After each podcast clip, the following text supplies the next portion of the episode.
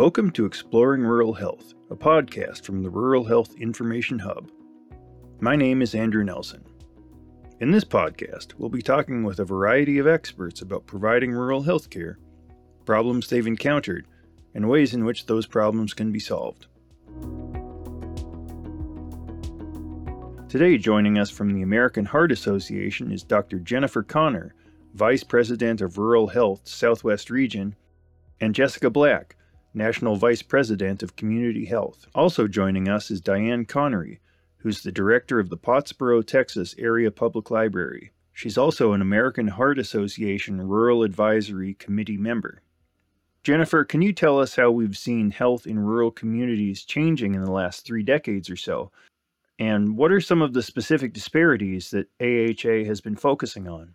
Uh, that's a great question. If we think about the big picture of our rural communities, we do have some of our rural areas that are seeing uh, significant rates of outmigration. And we know that that kind of outmigration has a, a real potential impact on the overall community uh, vitality and economy of those all of that has a domino effect and really does relate to our health. We're seeing more closures and consolidation of our critical infrastructure in our rural communities. And what I mean by that is really our hospitals, our schools, our grocery stores, you know, the basic infrastructure that we need uh, to, you know, live in our rural communities and how that impacts our health. And if we think about um, specific to our cardiac health and cardiac events, uh, we know that, you know, on average, some of our rural communities have at least a 30 to 40 minute um, response time. And so, as we're thinking about the hospital closure, we're adding even more time uh, to that critical situation uh, in the event of an emergency. Um, we also know that there are other factors such as transportation and sufficient broadband, uh, affordable housing. All of that can really influence our health, and rural areas can struggle with this. So you put all that together, and really the resulting impact is that there are greater disparities in our rural areas for cardiovascular health and maternal health and mental health.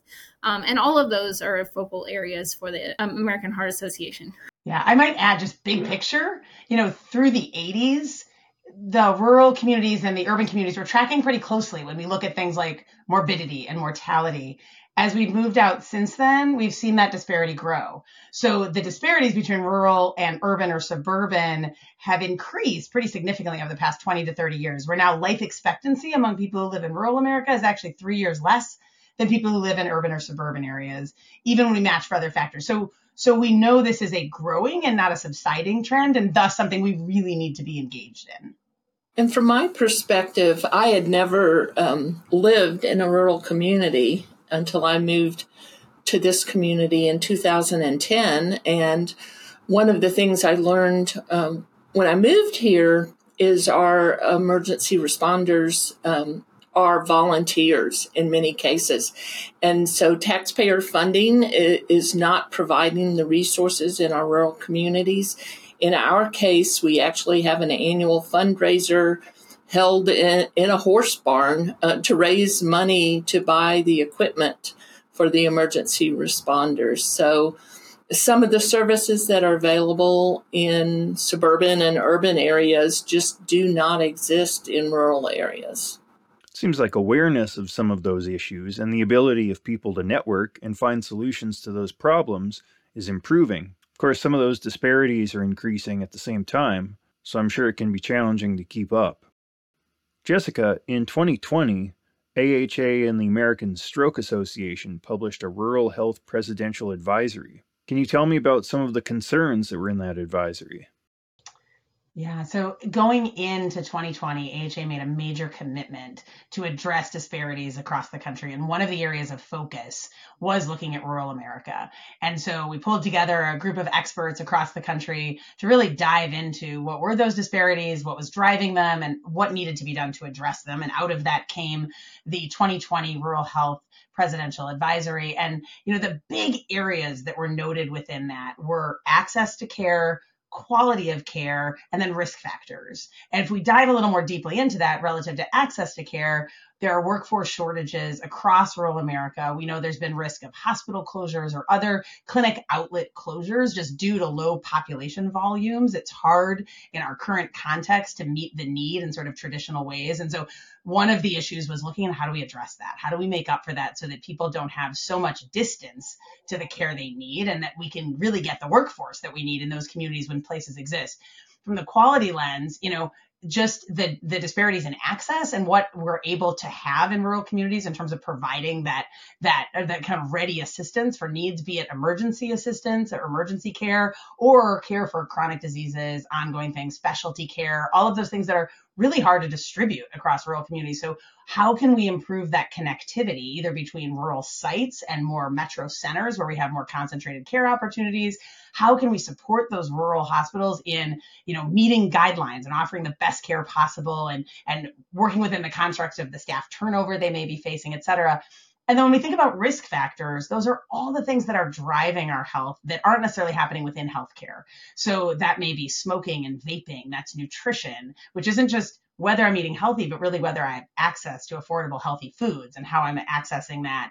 That's around physical activity, but it's also other, what we kind of call broadly social determinants, housing security, safety, clean air, clean water, you know, this huge list of things that are also in many cases not evenly proportioned across across rural communities. And so the advisory was really around saying we need to address this. We need to address quality, we need to address access, and we need to reduce the risk factors in rural communities and really called on AHA, on our stakeholders, on our collaborators, and sort of on policymakers, you know, across the board to prioritize this work and, and these populations. Can you tell us a little bit about how the Health Equity Research Network has played and is continuing to play a part in improving rural determinants of health.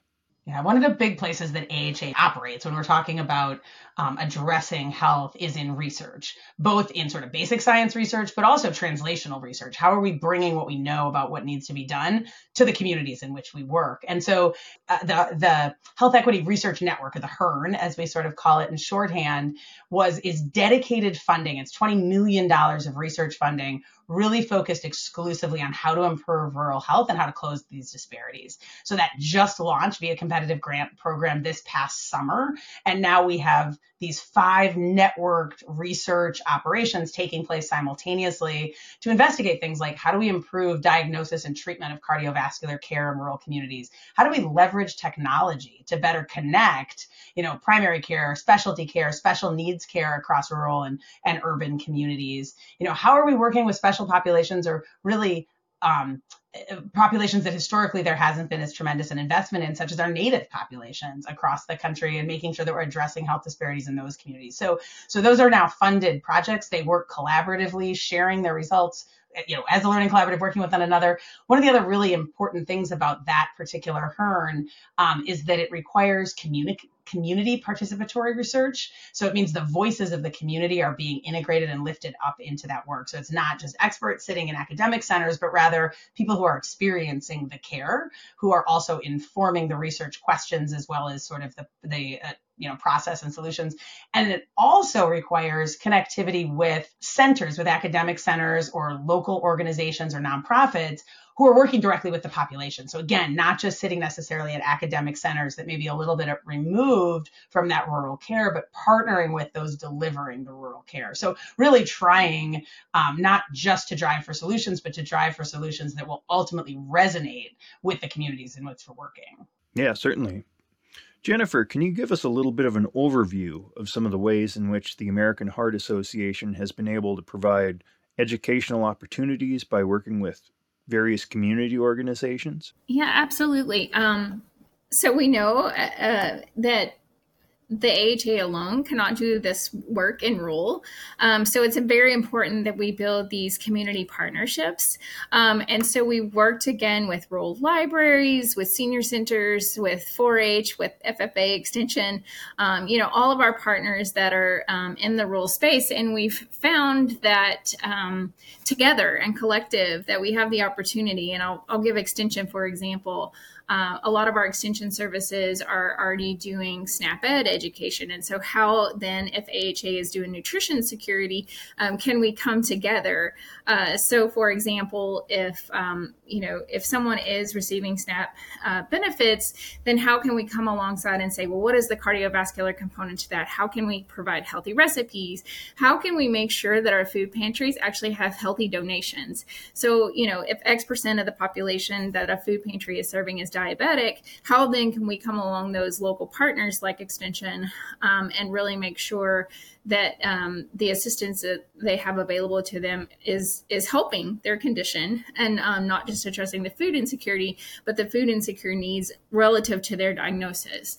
Uh, so that's kind of one way we know that um, 4-H FFA great youth engagement. We also have a space with our youth market and working with our Kids Heart Challenge, and so uh, just like our workplaces with our adults, we know that schools are a great um, opportunity for us to come in and start teaching at a very young age uh, what our heart is, how it operates, and then how a lifelong healthy heart uh, can give us the best outcomes as we become adults.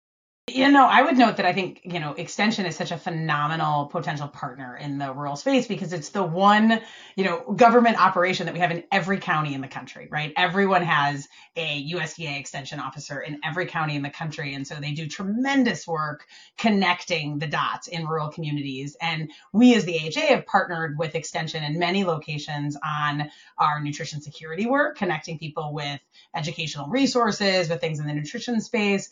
But there's also a real interest in the extension community around addressing disparities more broadly and sort of how to integrate that work. And so I think there's a lot of potential moving forward. We have also worked um, I haven't mentioned HeartCorps, which is our AmeriCorps service program that perhaps we'll talk about a little bit later. Um, but we've also partnered with some extension offices to be hosts for HeartCorps members. So in other words, you know, to connect um, to grow the bandwidth of extension, as it were, so they can be more present in these communities that they serve too. So just a great potential partner as we're thinking about who's in rural communities, who you know, who really under, who really works with rural communities and, and is doing amazing work. And so I think those are great examples libraries, amazing partners, often the hub of the community. Um, as I like to say, uh, they're the, the Kinkos, the Starbucks, the online education. Uh, often in rural areas, our libraries are the staple um, of our community. And um, Dianne will probably speak to this, but traditionally may have just been books, but it's an opportunity then to become more than just books and really that hub um, and health information. And so, in some of our work with libraries, I've heard librarians say, "Oh, I had cookbooks that never really got checked out, but as we started health initiatives, then the cookbooks get more uh, circulation." And so, how then uh, do we see uh, working with libraries as a place to um, check out books and CPR kits and bikes and all the other amazing things that we're doing, and also telehealth. Uh, we know that the have the facilities and the ability then to be a telehealth hub for us. As Jennifer mentioned, Dianne, you have firsthand experience doing this kind of thing at a local level. Can you tell us about how your library partnered with AHA to improve local health outcomes? Yes, I, I'm talking to you from our library, Pottsboro Library, the telehealth room. And um, that grew out early in the pandemic. We recognized that transportation was such a barrier to um, health care that we were able to launch the telehealth room in our library. And one thing leads to another. I, have learned that, um, and COVID taught me that there are um, national organizations that want to serve rural communities, but may not have had the, the connection to the people who live there. And that's exactly what libraries do, where the you know the living room of the community so we would see on a daily basis the needs of people in the community. Yet we lacked the funding. Um, oftentimes rural organizations are underfunded understaffed. So um, through partnerships like with the american heart association we were able to increase our capacity. Libraries are about information and connection with resources. And so it's only through partnerships that we're able to have the kind of impact we do. So the partnership with American Heart Association has been from very practical to much bigger picture. We started with checking out blood pressure kits that the Heart Association donated. So um, people can um, check out the kits for three weeks at a time. They come with logs so that they can track their blood pressure and recipes, healthy kind of recipes. The Heart Association said, What else can we do for you? And so um, helped us um, establish ourselves as a summer meal site for people 18 and under, and it requires no proof of need. People don't even have to sign in. Just come get nutritious meals throughout the summer here. And then we are also able throughout the rest of the year to provide snacks um, to, to kids after school. And I think um, maybe on the big picture level, what it has helped us do is um, some networking getting outside of our silo and through being on some calls and the Rural Health Summit for sure connected me with other people um, who are trying to achieve the same kind of outcomes that we are.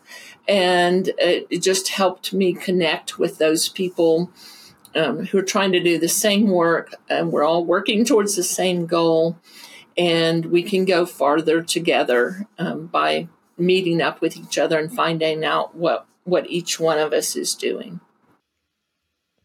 Yeah. I keep hearing stories about the roles that rural libraries are able to play in their communities as hubs of information about health or helping to connect people with resources or providers. It's just so valuable to be able to use that platform where people are already coming to the library.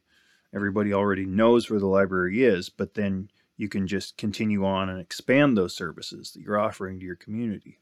Yes, one of the things that um, a lot of people, when they hear the name library, they have a very um, traditional view of what a library offers, and many rural libraries are these community anchor institutions that meet so many more needs than the traditional library did. And so by checking out blood pressure kits. Um, we also have a library of things where we check out non traditional items um, such as bicycles and outdoor games and camping gear. So, in addition to that, some durable medical equipment, wheelchairs and walkers, that sort of thing.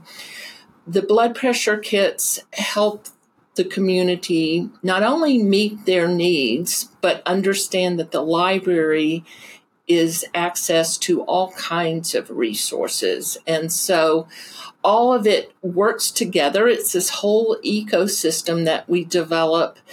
In our case, it started with um, digital equity was our first focus. And then with the onset of COVID, it became sort of a subset of public health initiatives. And as I said, one thing leads to another.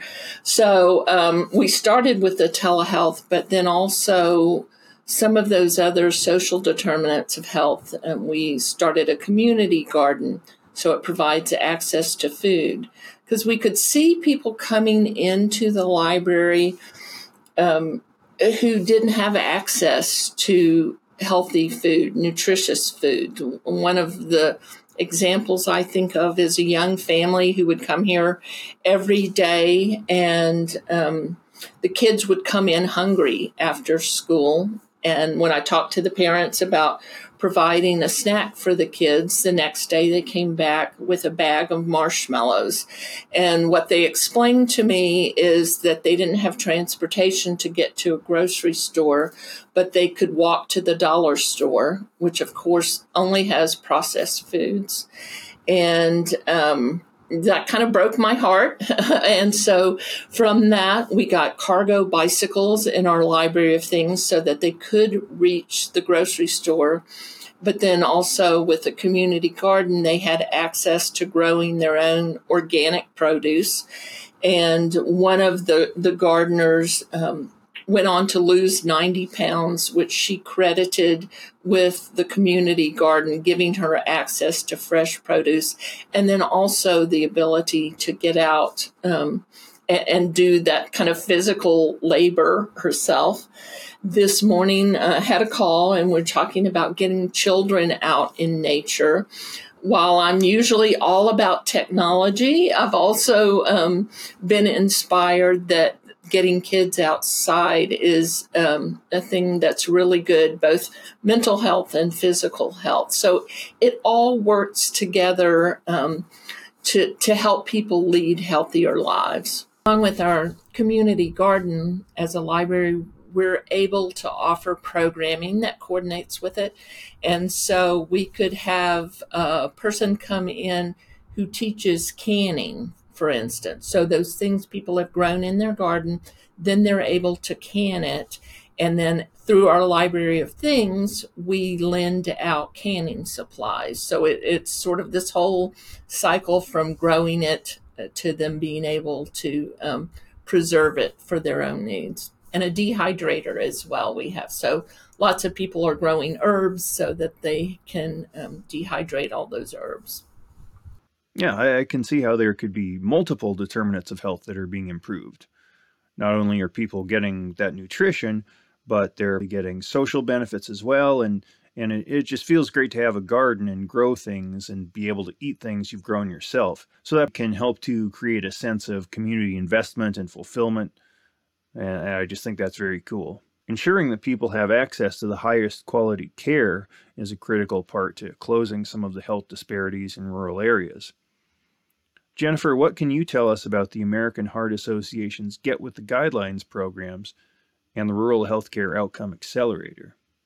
So, the Get with the Guidelines is really our quality improvement effort. And uh, we know that research is ever changing. Uh, there's always new technology, there's new information. Um, so, especially as our practitioners are out in the rural area, keeping up with the latest science, keeping up with the latest evidence uh, is super important. And so, Get with the Guidelines is our modular um, based program that we have. Specifically, we focus on stroke, heart failure, uh, resuscitation science uh, AFib, and uh, coronary artery disease. And so these, again, are modules that our, our in hospital staff can really take a look at, uh, incorporate into their systems of care, and then really track are they following the latest guidelines? You know, what is their data showing them about, um, you know, the care and the quality of care that they are providing? Uh, so again, this is a, a great program where, um, the, you know, the latest information is really brought to you, uh, packaged up and put into a way that is easily incorporated into your already, you know, stressed rule system. Uh, as, as Jessica has mentioned on some of our other ones, uh, we're trying to keep hospital doors open. And so how do you balance balance providing that care, but making sure that you're keeping up with the latest guidelines. So, uh, again, the Rural um, Healthcare Outcome Accelerator is specifically for our critical access hospitals, our hospitals in the most remote and rural areas. Um, you know, tracking that data, giving that information can um, can be a very laborious process. Uh, so this is the AHA's commitment to saying even our rural hospitals matter. The quality of care that we're providing in those rural areas really matter. Um, and so then how can we again provide solutions? How can we provide guidelines? How can we provide checklists? Um, very easily uh, to implement instructions uh, so that it doesn't matter which uh, hospital you're going to, you are following the latest best practices that we have. Yeah, and I would just add that with our Rural Health Outcomes Accelerator, one of the things that's so terrific about it is that it comes at no cost to the rural health centers that are participating. So typically, when we do our Get with the Guidelines work in bigger health systems, the health systems have to sort of help cover the cost. There's no, you know, income generation, but to help cover that cost of the technology and the technical assistance and the feedback loop. In the case of the Rural Health Outcomes Accelerator, um, we had, had made a commitment that they they don't cover that cost because we recognize that one of the challenges in rural healthcare settings is is that the cost is a burden.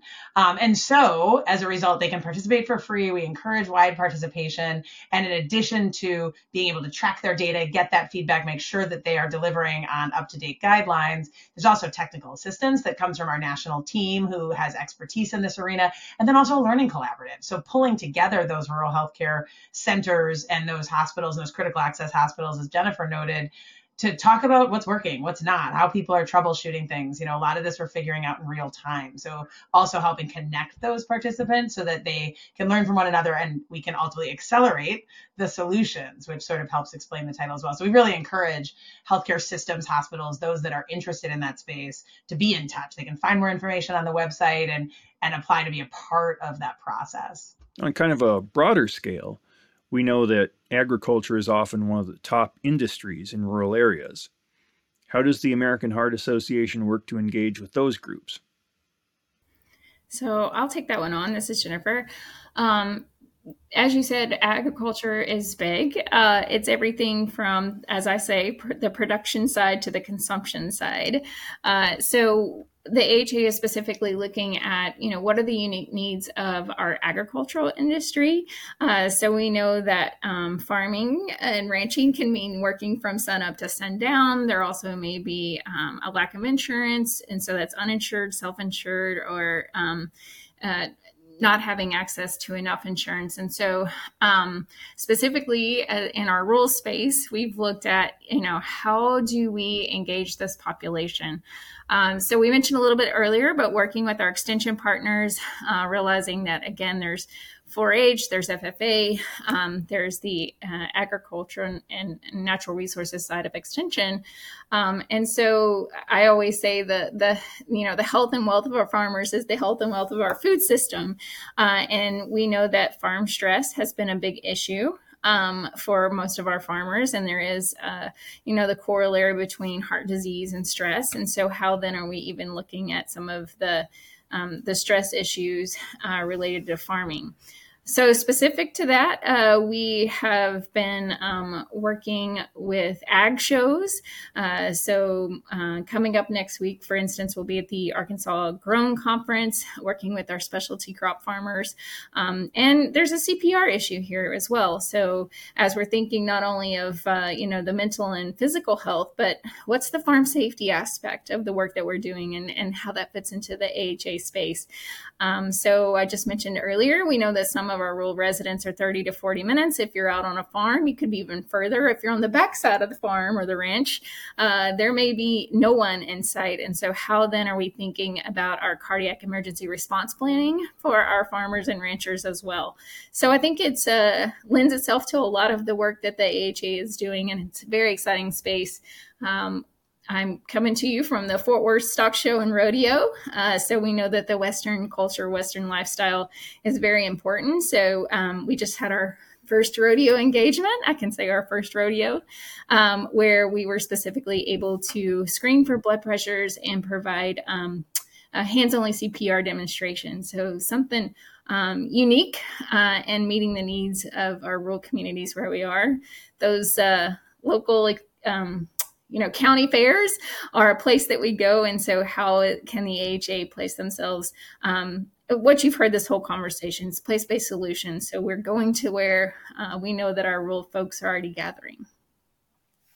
That can be huge, I think, because making an appointment and sitting in a waiting room in a doctor's office can just be so intimidating for so many people. It can be easy for them to tell themselves, I feel fine, I'm probably fine, I don't think I have anything to worry about, I don't need to go to the doctor. But being able to do what you're doing and, and coming to where, where people are, um, I think that does a huge service in terms of just making people more comfortable with accessing care and being more mindful of their health.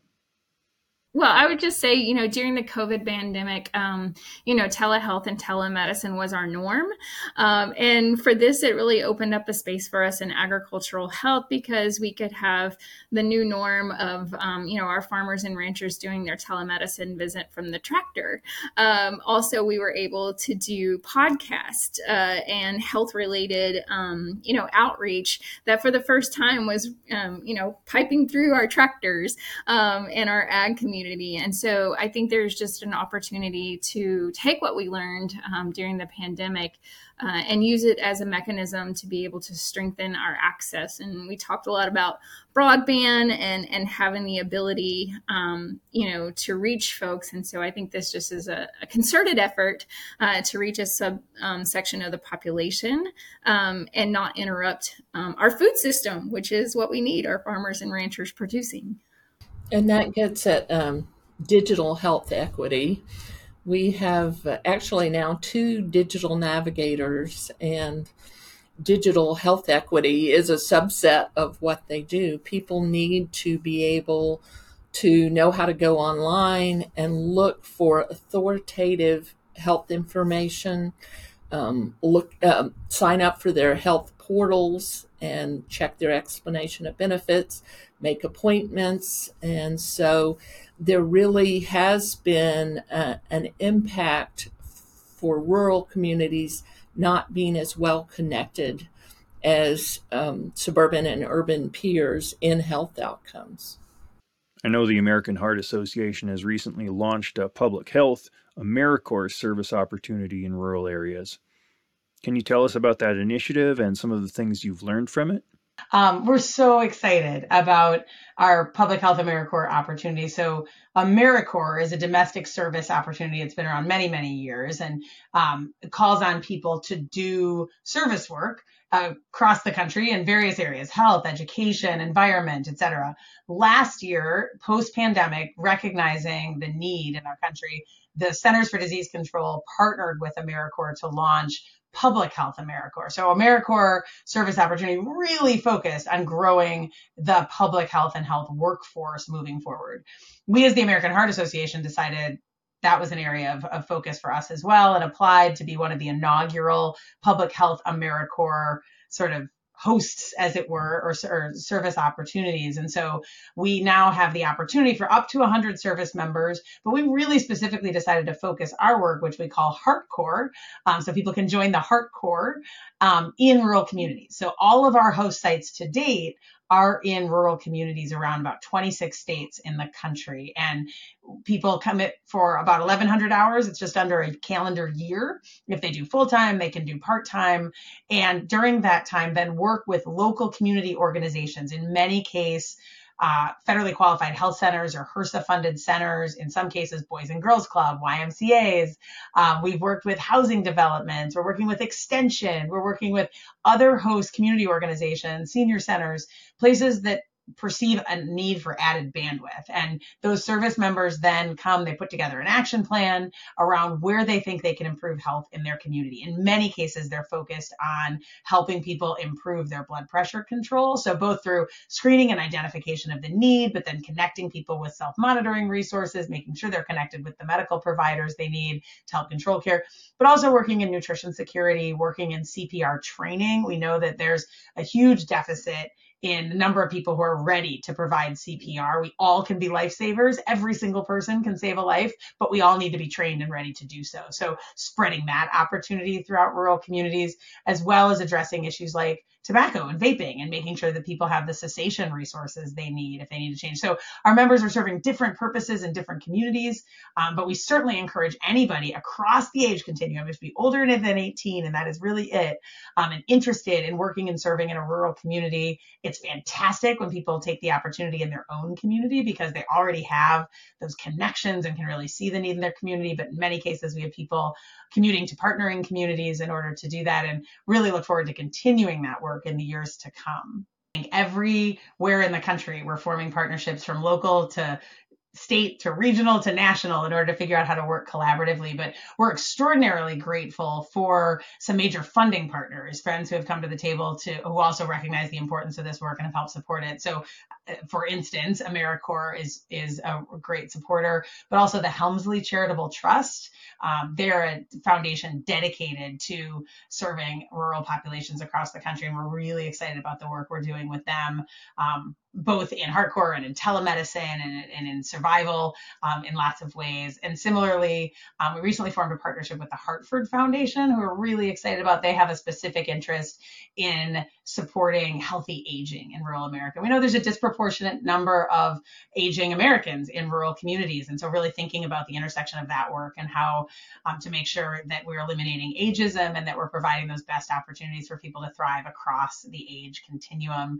Um, we also have a terrific relationship with the Rural Health Association um, and some terrific work that they're doing, you know, across the health uh, the healthcare uh, spectrum as well, from outpatient to inpatient and, and other opportunities there, and um, working with extension, you know, on that front, and then certainly libraries and other community partners. So I'll defer to Jennifer and Dianne for more examples, but lots of great organizations on the national and, and local level.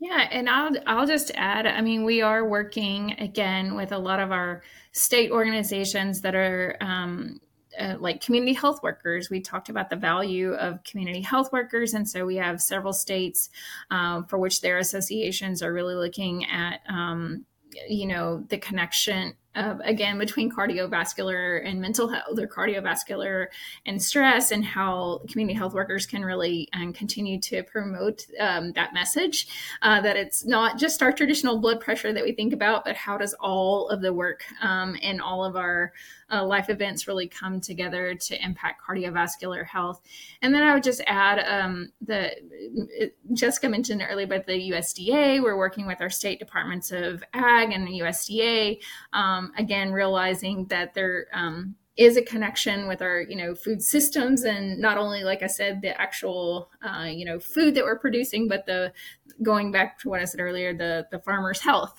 Uh, so we need um, producers and farmers to be able to do that.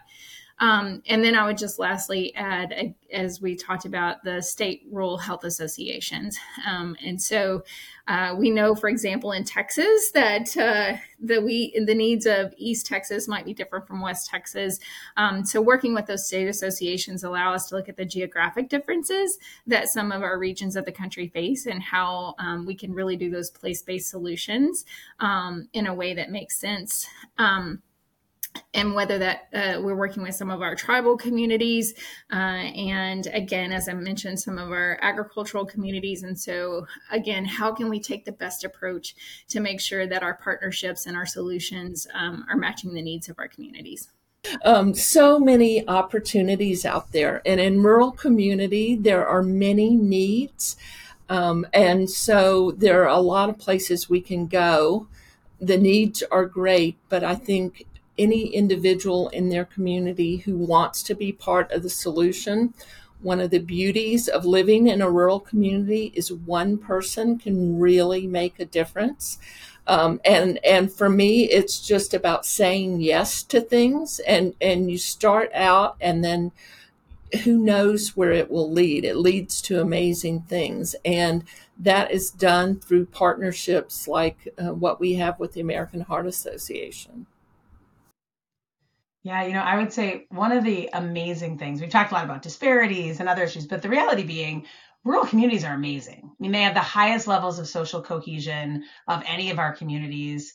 Um, there are amazing strengths and assets and opportunities within our rural communities. And so a lot of what we're focused on is figuring out how do we sort of support and work with and provide the resources and opportunities that those um, committed individuals need and want, people like Dianne and others, so that rural communities can really build that sustainable um, opportunity to, to keep people be healthy and thrive and live their best life, which is what we all want everyone to be able to do. We want them to be able to age in place and enjoy their community and their loved ones and really be a part of that. And so we're always looking for new partners and new opportunities and ideas for how we can leverage our strengths and assets and our resources, our people, our grassroots, our research, our science, you know, our those things in ways that really um, are in synergy with the amazing things happening in communities and the amazing people living in those communities. And so whether that be something like HeartCorps, you know, if anybody's interested in joining, if they have flexibility or capacity or looking for a pivot in their life and think, gosh, it might be really interesting,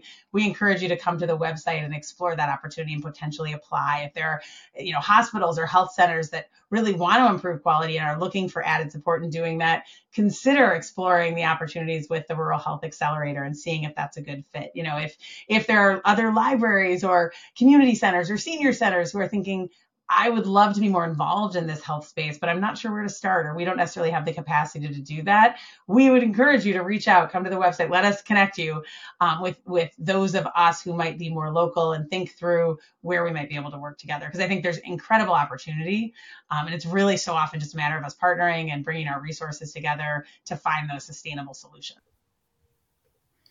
Yeah, and I would just um, echo, and um, I know Dianne and I have had this conversation, but just telling the story. So I think, eh, you know, AHA is a partner. Uh, the value of other uh, partners is that there are strengths and, uh, you know, there are um, great assets in Rural. And so, how do we lift those up? How do we tell the story about the amazing work that we're all doing together as the collective? You know, how do I uh, replicate Dianne and get her story and then encourage other uh, librarians to jump on as well? Well. So I think part of it is um, sharing your story with us.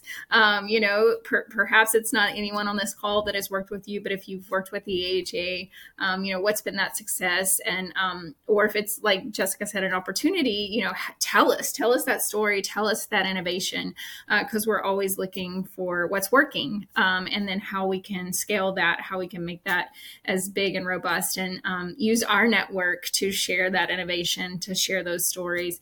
Uh, you know, I, I might have something working in Wyoming that I want to share with Idaho or vice versa. And so we are a very large organization. And how do we spread that innovation? How do we spread that what's working um, to other parts of um, of the country that and, and, and make sure that no matter where you are in rural America, um, that you have access to, as Dianne said, this information and and um, being that information hub and um, sharing that latest resuscitation science or um, what we did in a food pantry. And I think we have the gamut of, of knowledge and how do we just get that out there to our rural communities. So um, share your story with us so that we can um, share other innovations and ideas as well.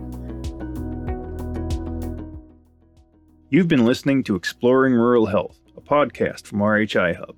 In this episode, we spoke with Dr. Jennifer Conner and Jessica Black from the American Heart Association, and Dianne Connery, director of the Pottsboro, Texas Area Public Library. Look in our show notes for more information about their work, and visit ruralhealthinfo.org for all things pertaining to rural health.